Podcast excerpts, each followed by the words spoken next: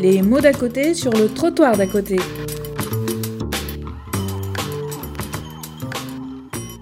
Je vous remercie de m'avoir proposé d'introduire cette journée. Donc moi, je, je, suis chargé de vous parler du processus d'adolescence, de faire un petit rappel sur euh, c'est quoi le processus d'adolescence. Et à partir de cette base, euh, vous allez euh, décliner la spécificité du processus d'adolescence chez l'enfant qui présente un handicap, et en particulier un handicap psychique. Donc c'est ça un petit peu comment les choses vont s'articuler. Donc je, vais essayer de, vous transmettre euh, les grandes lignes du processus d'adolescence et sur lequel après euh, pourrait euh, réfléchir sur comment ça s'aménage chez l'enfant qui présente des handicaps, puisque effectivement, il ne va pas avoir tous les outils pour faire face à la complexité de ce, processus et ça peut entraîner, on le sait bien, des difficultés comportementales, des difficultés pour les familles, ce moment du passage à l'adolescence. Alors, c'est quoi le, processus d'adolescence? C'est quand même se rappeler que c'est une étape maturative dans un long parcours maturatif et que euh, finalement, ce que je trouve intéressant aujourd'hui euh, dans, les théories autour de, l'adolescence, c'est toute euh, cette notion de construction identitaire. Hein, c'est l'idée que finalement, tout au long de la vie, on doit se construire une représentation de soi dans lequel on se sent pas trop mal. Enfin, c'est souhaitable. C'est pas toujours facile euh, à, faire, hein, puisque vous savez que la spécificité psychique des êtres humains, euh, et qui est vraiment, euh, on n'a pas encore trouvé d'équivalent pour l'instant dans les autres espèces animales, c'est que nous, on a accès à une fonction particulière de notre cerveau qu'on appelle la conscience réflexive et que finalement, si on devait dire c'est quoi la spécificité de l'être humain par rapport à l'animal le plus intelligent, le plus évolué, c'est que euh, effectivement, nous, on se pense. Hein, ça serait pas juste de simplement dire euh, je pense, euh, mais effectivement, c'est la question de se penser, c'est-à-dire effectivement d'avoir une conscience de soi un vécu identitaire, et ce vécu identitaire, il va se construire à partir des représentations de soi qu'on va pouvoir construire euh, et développer.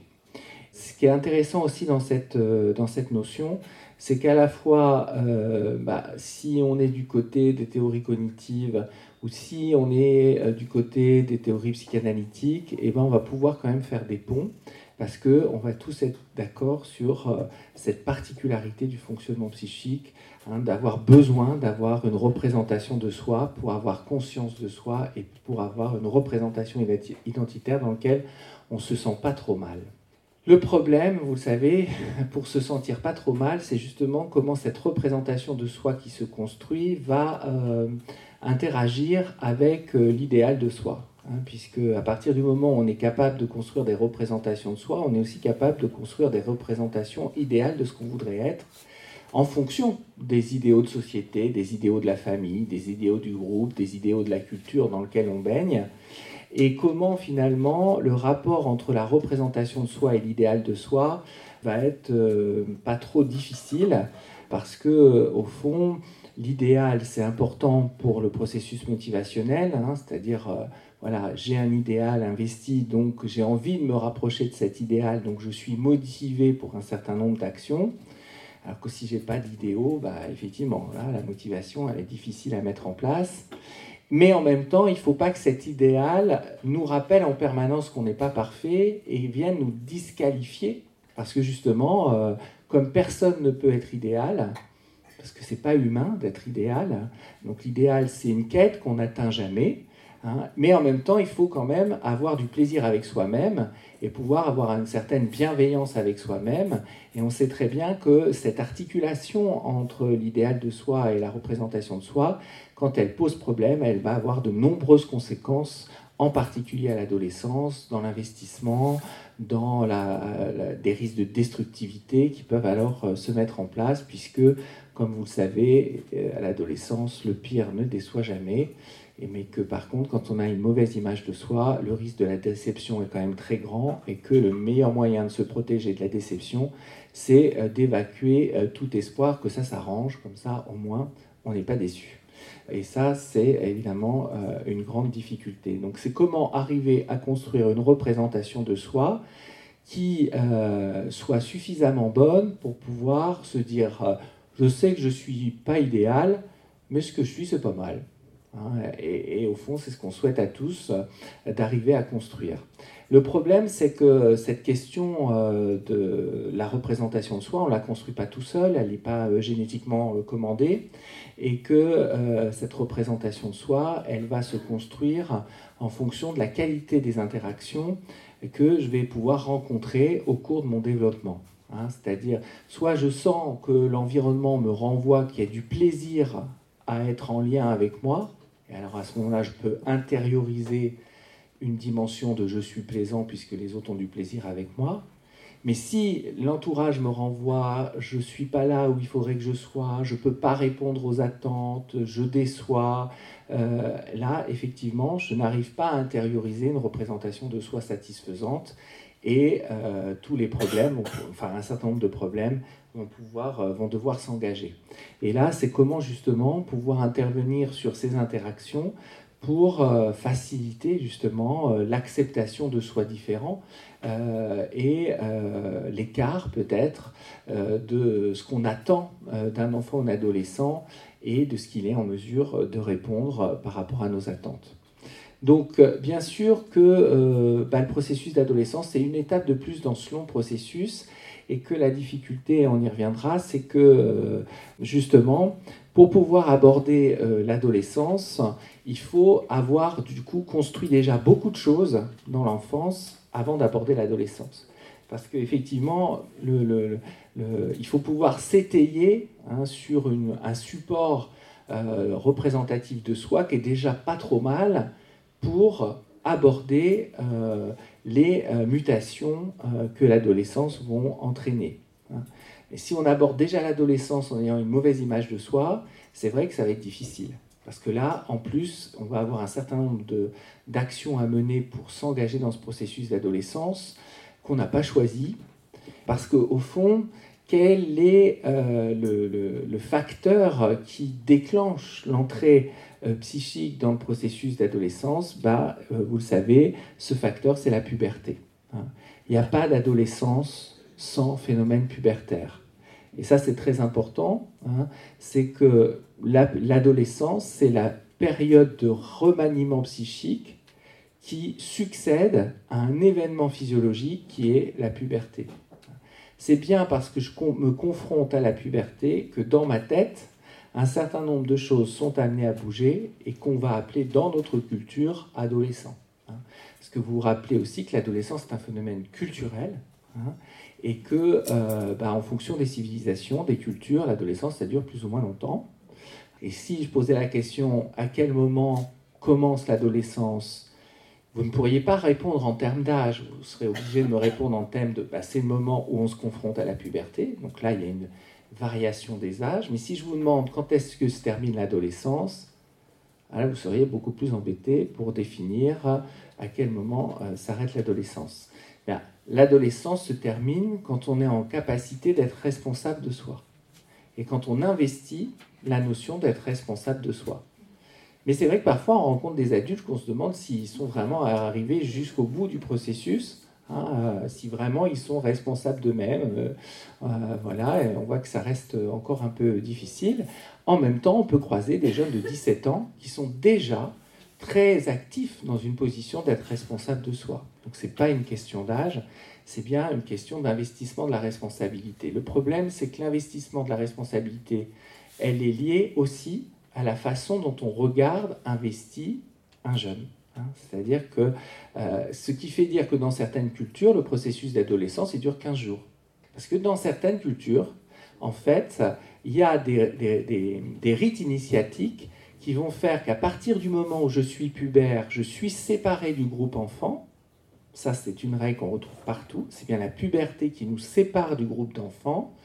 Et ensuite, on va nous proposer un certain nombre de rites qui vont faire que quand je retourne dans mon environnement, on me voit, on me désigne, on me met à la place d'être adulte. Et donc, ça dure 15 jours, 3 semaines, un mois.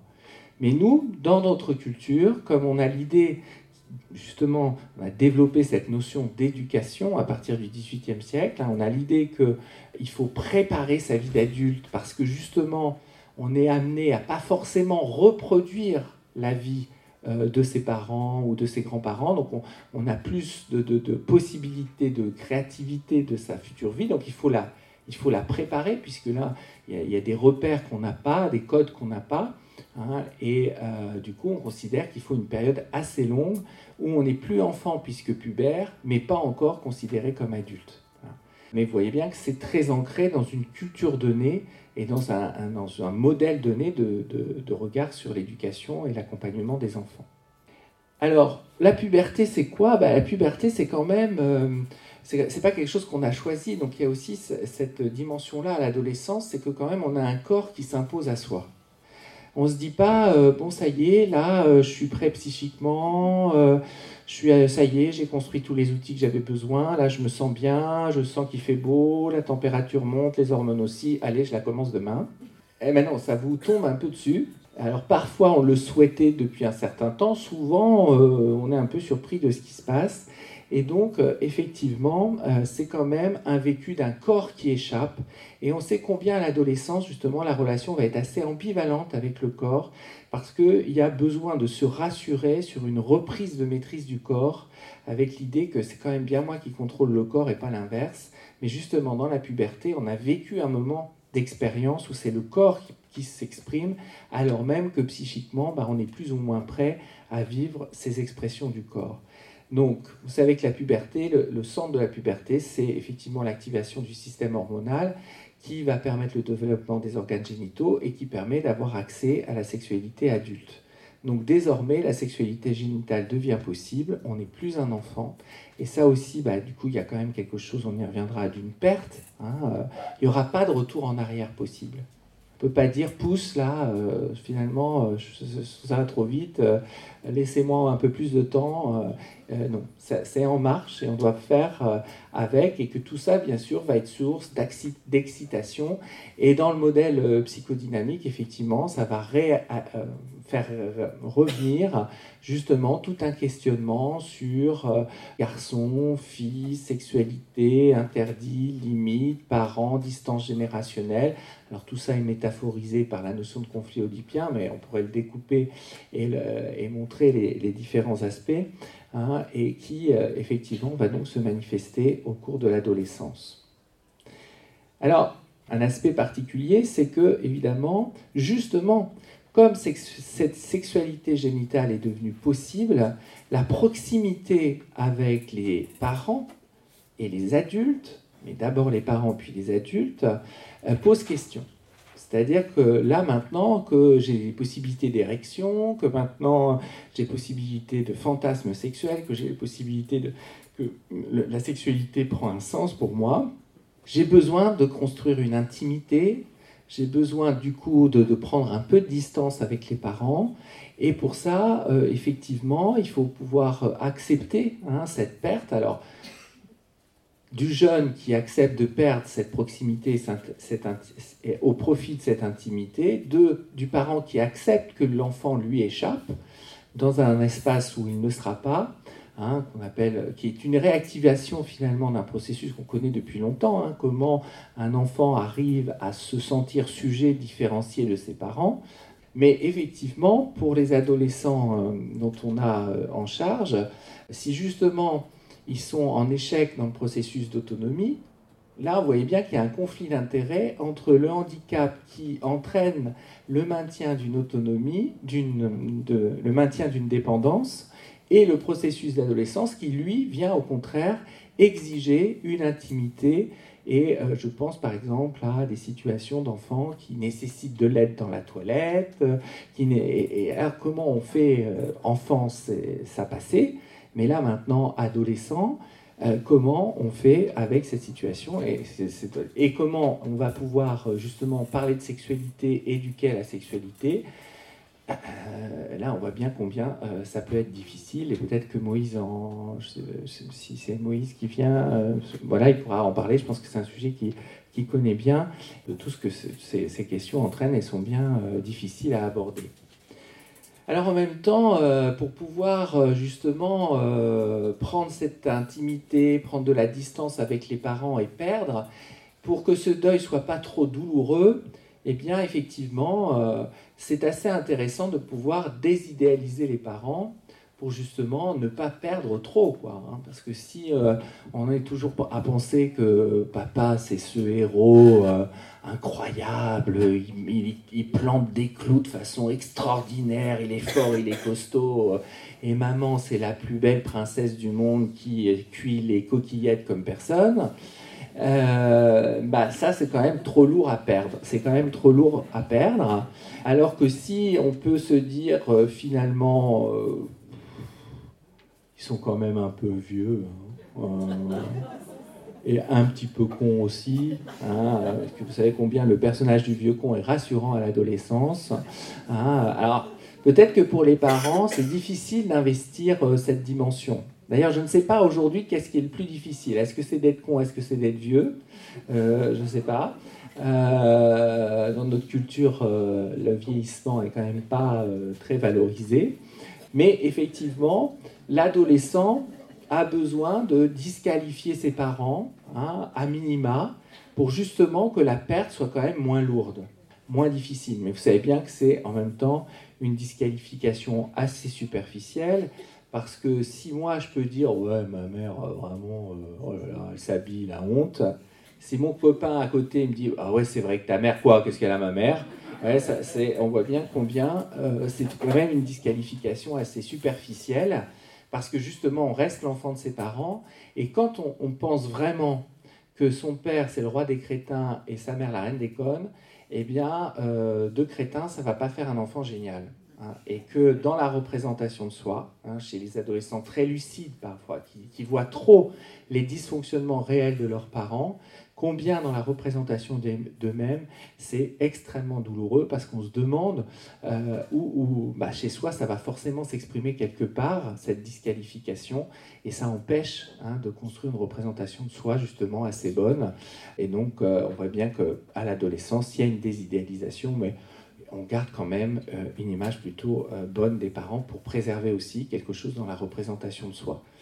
Alors tout ça, ça rend quand même un peu triste, hein, euh, sans pour autant être déprimé. Donc là, c'est toute la difficulté euh, des professionnels parfois pour bien différencier le moment de dépressivité lié à tous ces réaménagements et à cette perte de la véritable dépression qui est parfois possible à l'adolescence et qui va nécessiter une prise en charge euh, médicale parce que là, on est vraiment sur une maladie hein, qui s'appelle la dépression.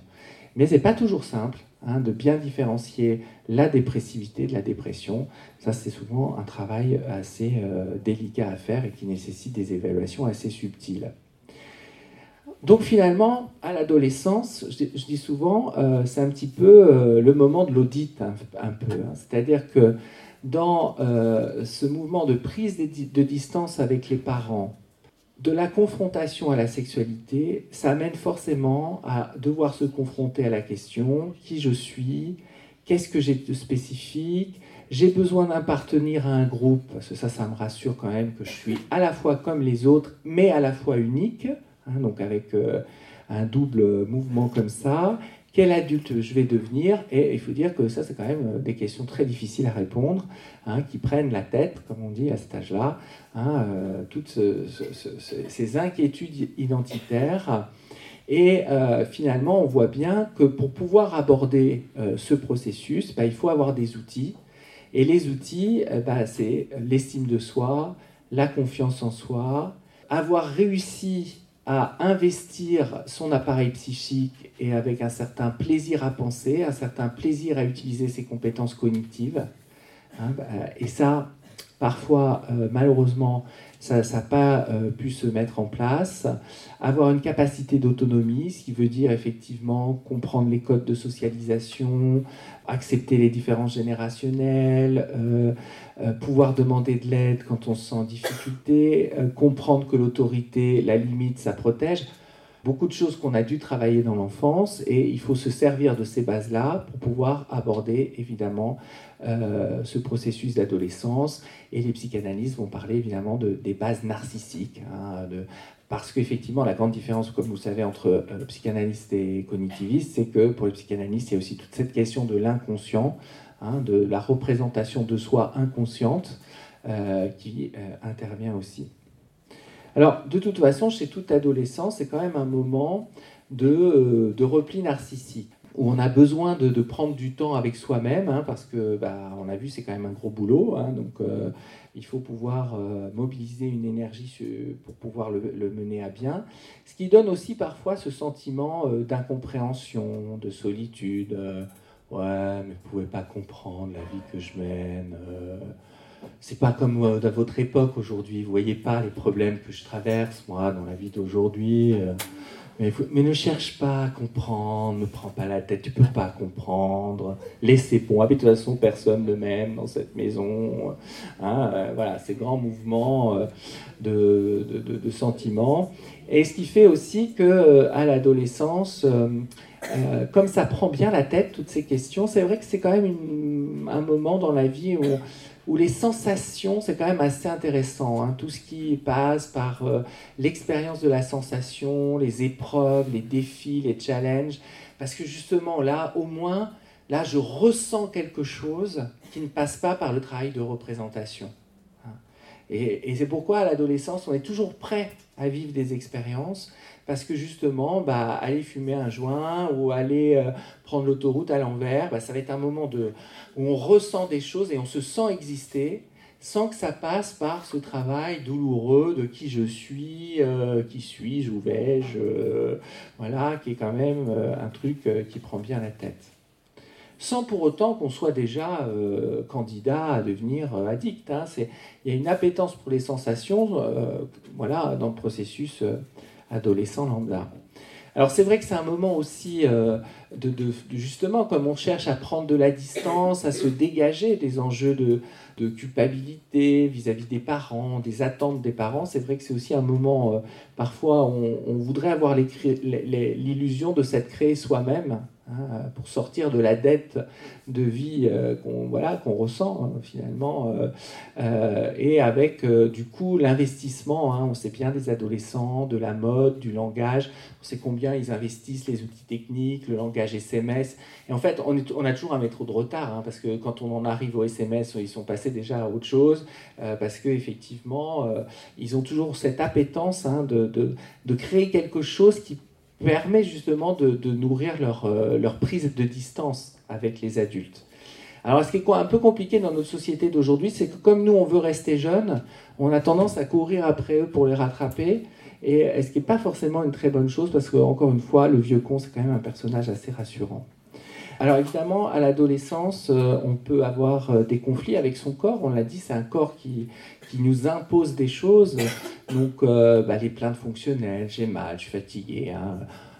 on connaît tous ce moment où on, adolescent vautré dans le canapé qui allez si on allait faire une petite balade en forêt oh, c'est quoi? C'est nul pas aller faire une balade en forêt hein, voilà parce qu'il y a il y, a, une fatigue psychique, euh, puis on n'est pas bien dans son corps.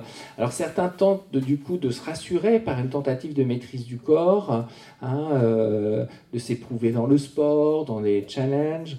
On sait très bien aussi combien le corps peut être utilisé dans, dans une présentation de soi, dans ce qui est visible de soi par rapport aux autres. Donc euh, tout, ce qui peut être autour. Parfois, ça passe déjà quand même par une attaque du corps, ce corps qui nous a trahis, ce corps qui nous a échappé, qui nous a obligés à passer euh, par ce processus euh, de changement. Alors en même temps, on a dit c'est se confronter à la sexualité. Et donc il va falloir quand même donner une place dans sa construction identitaire sur la sexualité. Hein. Alors, on s'intéresse depuis, depuis toujours, mais maintenant il y a quand même des idées un petit peu plus différentes sur la question d'identité sexuée.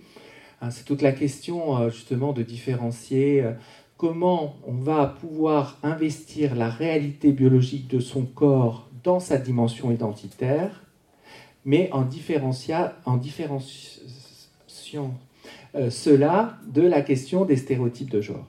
Et c'est ça qui est compliqué. C'est-à-dire moi, je peux m'aimer dans mon corps d'homme, mais avoir envie de porter une robe et du rouge à lèvres qui renvoie à un stéréotype de genre féminin, mais c'est pas écrit que génétiquement les filles doivent porter des robes et du rouge à lèvres. On est bien d'accord. Hein. Donc c'est toute la complexité hein, de bien différencier comment j'investis la réalité biologique de mon corps dans la représentation de moi, mais après, que dans ce que j'ai envie de montrer de moi, ça passe par des stéréotypes dits masculins ou féminins, c'est autre chose. Hein. Et c'est bien ça qu'il va falloir différencier, hein. c'est d'accepter que la réalité biologique de mon corps, elle est assez limitée. Parce que je n'ai pas tellement de choix finalement. Hein. Dans 99,9% des cas, je suis soit XX, soit XY, mais je pourrais pas être plus complexe que ça. Par contre, dans les stéréotypes, alors là, je peux être très complexe. Hein. Et là, effectivement, c'est un travail à l'adolescence euh, de, comment, effectivement, je m'investis en tant qu'homme ou je m'investis en tant que femme, en sachant que par contre, il y a plein de façons d'être homme et il y a plein de façons d'être femme. Certains le savent que j'ai ouvert une consultation depuis euh, deux ans à la Fondation Vallée sur la dysphorie de genre, qui sont ces adolescents qui ne se reconnaissent pas dans la réalité biologique de leur corps. Hein, ce corps ne vient pas dire qui ils sont et les difficultés évidemment que ça peut poser pour eux, parce que c'est assez douloureux, et à bien différencier par contre de la question du jeu des stéréotypes, hein, où on peut se sentir bien dans son corps, mais avoir besoin d'exprimer sa féminité. De, je suis un homme et j'ai besoin d'exprimer ma féminité sous tel et tel aspect. Donc c'est ça l'identité sexuée, Hein, c'est bien comment j'accepte la réalité biologique de mon corps dans la construction et la représentation de moi, mais après ça peut s'exprimer dans des stéréotypes très différents. Et puis, une autre question, c'est que ça ne suffit pas finalement euh, de construire une représentation de soi sexuée, mais c'est aussi euh, la sexualité, quelle place ça va prendre dans, les attirances, les questionnements que je peux avoir. Et euh, vous savez qu'aujourd'hui, les psys pensent, ils ont mis beaucoup de temps à penser ça, mais ils finissent aujourd'hui par le penser, bah, tout est possible. Et rien n'est anormal. Hein, c'est-à-dire qu'on peut être attiré par quelqu'un du même sexe que soi, par quelqu'un d'un sexe différent de soi, par les deux. Et que, euh, voilà. Et alors, le problème de ça, c'est l'idéal de soi, vous vous rappelez. Et comment, dans une culture donnée, l'attirance sexuelle par rapport à l'idéal de soi euh, peut être acceptée. Et ça, c'est ça qui pose problème. Euh, mais l'attirance sexuelle, elle, elle n'est pas anormale. Elle est liée à un parcours euh, avec de multiples facteurs, mais euh, on ne peut pas dire cette sexualité-là est plus normale que telle autre. Non, il n'y a pas de normalité. Donc vous voyez que ça fait quand même un gros boulot à l'adolescence, non seulement dans l'audit de soi, où j'en suis, mais aussi de tout ce que je dois intégrer pour continuer l'investissement de moi-même dans une position future adulte.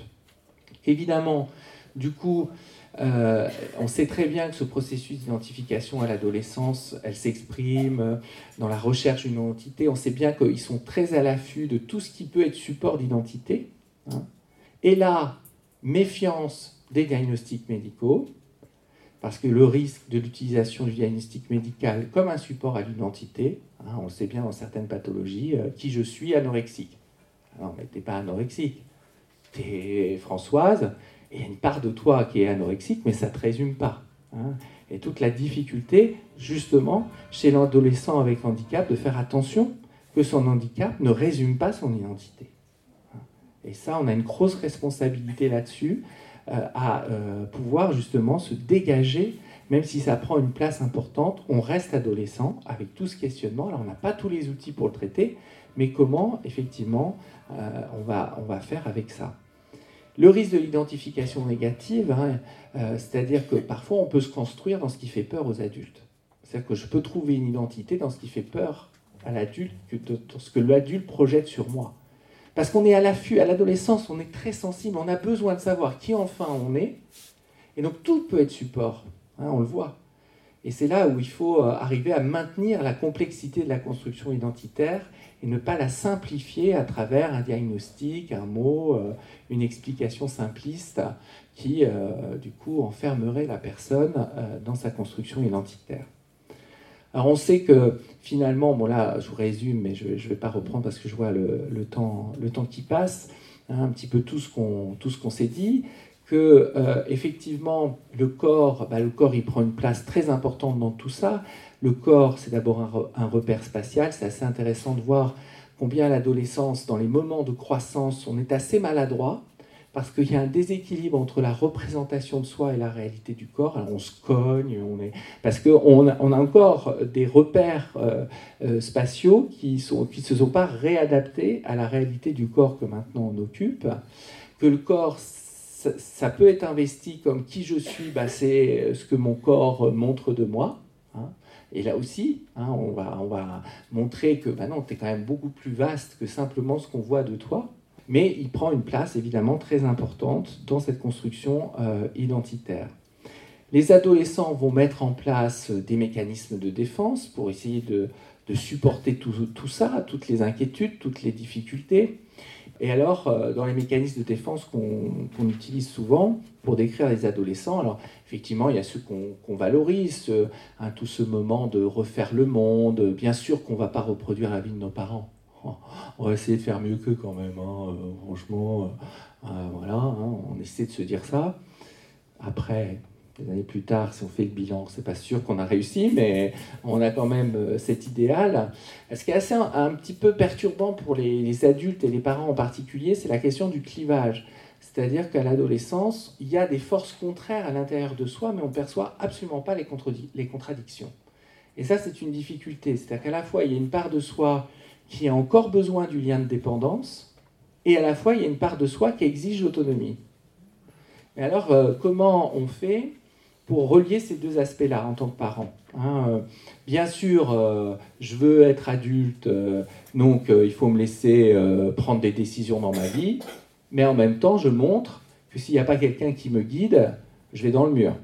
Et donc, bah, comment on va faire toute cette articulation pour effectivement lutter contre cette dimension de, clivage Alors parfois, on peut être amené, alors là, on est déjà sur des mécanismes plus embêtants, toute cette insécurité, toute cette mauvaise image de soi, elle peut être parfois projetée sur l'extérieur. Hein, ça, on le sait très bien. Euh, bah, moi, c'est pas moi, c'est le prof, il m'a dans le pif. Oh, c'est pas moi, hein, ça vient pas de moi, c'est lui qui peut pas me sentir. Et puis parfois, dans certains groupes, alors là, c'est plus embêtant quand l'identification projective se met en place, c'est-à-dire que on se sent en insécurité, on se sent agressé donc on projette sur l'autre cette agressivité, donc on a l'impression que dans le regard, l'autre nous agresse, et donc on se défend à cette agressivité. Qu'est-ce qu'il y a toi? Tu me regardes là-bas. Il y a un problème? Voilà. C'est-à-dire je projette dans le regard de l'autre de l'agressivité et je me défends. Moi je me sens, je me sens attaqué par ce regard. Mais pour la personne qui reçoit ça, elle se demande ce qui se passe et se sent agressée, elle. Hein. On a toutes les difficultés qu'on peut euh, rencontrer. Enfin, il n'y a pas que les adolescents qui utilisent ce type de défense, hein, mais euh, on, les rencontre parfois effectivement. Donc c'est vrai qu'à l'adolescence, on a besoin d'agir, hein, parce qu'on voit bien que tout ça, ça fait beaucoup de questionnements, beaucoup de choses qui prennent la tête, qu'on a, on, cherche, euh, on a besoin de retrouver une certaine illusion de la maîtrise pour faciliter des investissements, pour faire des rencontres, pour sortir euh, de tout ça. Alors, comme vous le savez, hein, j'ai trouvé ça intéressant, vous savez qu'aujourd'hui, la science, c'est les neurosciences. Hein et que euh, et qu'on s'interroge beaucoup euh, euh, à qu'est-ce qui se passe dans le cerveau de l'adolescent et qu'est-ce qui comment effectivement le cerveau de l'adolescent se transforme hein, comment le, remaniement du cerveau à l'adolescence se, produit alors, je, terminerai là-dessus sur des, des, études que je trouve assez intéressantes. Bon, par exemple, il y a toutes ces études canadiennes et américaines alors qui vont découper le comportement de socialisation, c'est-à-dire qui s'intéressent à la socialisation, et ils découpent en plusieurs aspects. La vie émotionnelle, le, ressenti des émotions, les aspects motivationnels, les compétences cognitives et les compétences motrices. Et euh, vous savez peut-être qu'en fait, euh, à part le, processus hormonal, euh, on va avoir un phénomène de remyélinisation de l'ensemble du cerveau et qui commence au niveau occipital pour se terminer euh, au niveau frontal. Et donc on va avoir comme ça une euh, remise à niveau finalement progressive de toute la partie euh, du cerveau. Et du coup, on voit ça. c'est-à-dire qu'on voit effectivement l'évolution des compétences cognitives et l'évolution des compétences émotionnelles et motivationnelles. Et voilà ce que ça donne. C'est-à-dire parce que vous savez qu'une part importante de la dimension cognitive, bah, c'est dans le, cortex préfrontal, alors qu'une part importante de la vie émotionnelle est dans le système limbique. Donc la maturation du système limbique va apparaître avant la maturation du cortex préfrontal. Et du coup, on va avoir cette période où euh, c'est l'émotion qui prend toujours le dessus par rapport à la réflexivité, la, prise de distance. Hein. Et donc on peut le démontrer euh, par des études euh, en neurosciences. Donc ça c'est quand même assez intéressant pour dire bah oui c'est assez classique qu'il y ait une prise de risque à l'adolescence. Hein. Parce qu'il y a ce phénomène maturatif qui est euh, tout à fait présent. Et alors, ils sont allés plus loin dans les, dans les enquêtes, ils, ils, se sont intéressés à des jeux de stratégie pour voir quelles étaient les zones du cerveau qui s'activent et en termes de prise de risque dans des jeux de stratégie. Et ils ont fait deux groupes, un groupe d'adolescents 15-20 euh, ans et un groupe de cadras, plutôt 40-50, euh, et de voir un peu des gens qui aiment les jeux de stratégie et euh, de savoir un peu quelles sont les zones du cerveau qui s'activent au moment de la prise de décision. Ils se sont intéressés à plusieurs zones le cerveau, euh, euh, au niveau des amygdales, donc, qu'on appelle parfois le cerveau, reptilien, c'est-à-dire vraiment une dimension euh, des peurs très profondes, ataviques, qui sont restées, qui sont restées là, qui sont assez archaïques. toute la dimension au niveau striatal qui est la recherche de plaisir, la recherche de récompense, la recherche de bénéfices. Et puis euh, le, cortex préfrontal qui est plutôt centré sur effectivement euh, peser le pour, le contre, se donner le temps de la réflexion, attention, euh, qui est en général ce qu'on valorise, avec un modèle de prise de décision qui est d'une côté effectivement le système de récompense, puis de l'autre côté le système de menace, et finalement une synthèse de tout ça pour arriver à une prise de décision. Alors, si on regarde euh, du côté euh, des adultes, comment euh, ça s'active, on s'aperçoit que du côté du groupe 40-50, eh bien, il y a deux zones qui s'activent. la zone du cortex préfrontal, donc c'est-à-dire la capacité à prendre une décision, prendre le temps de réfléchir et d'élaborer, mais aussi la zone du cerveau des amygdales, donc euh, ce qui fait peur, euh, la peur de perdre, la peur de vraiment être dans des choses euh, très très archaïques. Mais si on regarde le groupe adolescent, lui, la seule zone qui s'active, c'est la recherche de récompense, c'est la recherche de plaisir. Donc ça, c'est quand même assez intéressant de montrer que oui, il y a une différence de, fonctionnement maturatif chez l'adolescent et chez l'adulte. D'un côté, bah, on prend le temps de réfléchir, on a peur de perdre. De l'autre, ce qui motive, c'est le gain, c'est la recherche de récompense, c'est la recherche de plaisir. Euh, on le savait peut-être depuis un certain temps, mais ben, voilà, c'est des études comme ça qu'on peut faire. Et du coup, c'est intéressant aussi en politique de prévention pour les adolescents. On voit bien que la peur, faire peur, euh, ça marche pas avec les adolescents. Hein. Attention, c'est mauvais pour la santé, c'est dangereux. C'est à nous que ça fait peur, mais pas à l'adolescent. Donc se rappeler hein, que l'adolescence, bah, c'est une, étape maturative dans un long parcours maturatif, et se méfier de la notion de crise. Hein, parce que souvent, on va avoir tendance à dire, ah bah voilà, il est en crise parce que c'est l'adolescence. Mais c'est plutôt se dire, il n'arrive pas à euh, euh, traverser le processus d'adolescence parce qu'il y a des outils qu'il n'a pas, qu'il n'a pas réussi à construire et qui ne lui permettent pas finalement de traverser ce processus d'adolescence, justement toute cette question de la capacité d'autonomisation qui euh, évidemment est interrogée. Et donc, un petit peu pour ouvrir le champ de cette journée, puisque là c'était un peu pour introduire l'adolescent lambda, les grandes généralités sur l'adolescence, mais effectivement, pour l'adolescent qui présente des handicaps, comment ce handicap va trouver sa place dans la construction identitaire. Hein? Et ça, c'est un vrai questionnement, puisqu'il faut quand même que cet adolescent arrive à avoir de l'estime pour lui, arrive à avoir confiance en lui. Parce qu'il y a besoin du coup de prendre soin de soi. On ne peut pas prendre soin de soi si on n'estime pas que ce qu'on est a une certaine valeur. Comment du coup euh, effectivement euh, arriver à comprendre la complexité de ce processus identitaire quand on, il nous manque des outils cognitifs hein, et comment comprendre le sens d'une érection dans son corps quand on n'a pas les outils pour comprendre ça, euh, et comment travailler cette question-là, et bien sûr toute la question hein, pour les parents, pour les professionnels, de comment accompagner cette intimité si euh, les capacités d'autonomie sont réduites, et euh, comment l'accompagner malgré tout pour développer hein, cette dimension d'intimité dont on a besoin à l'adolescence. Voilà, je vous remercie.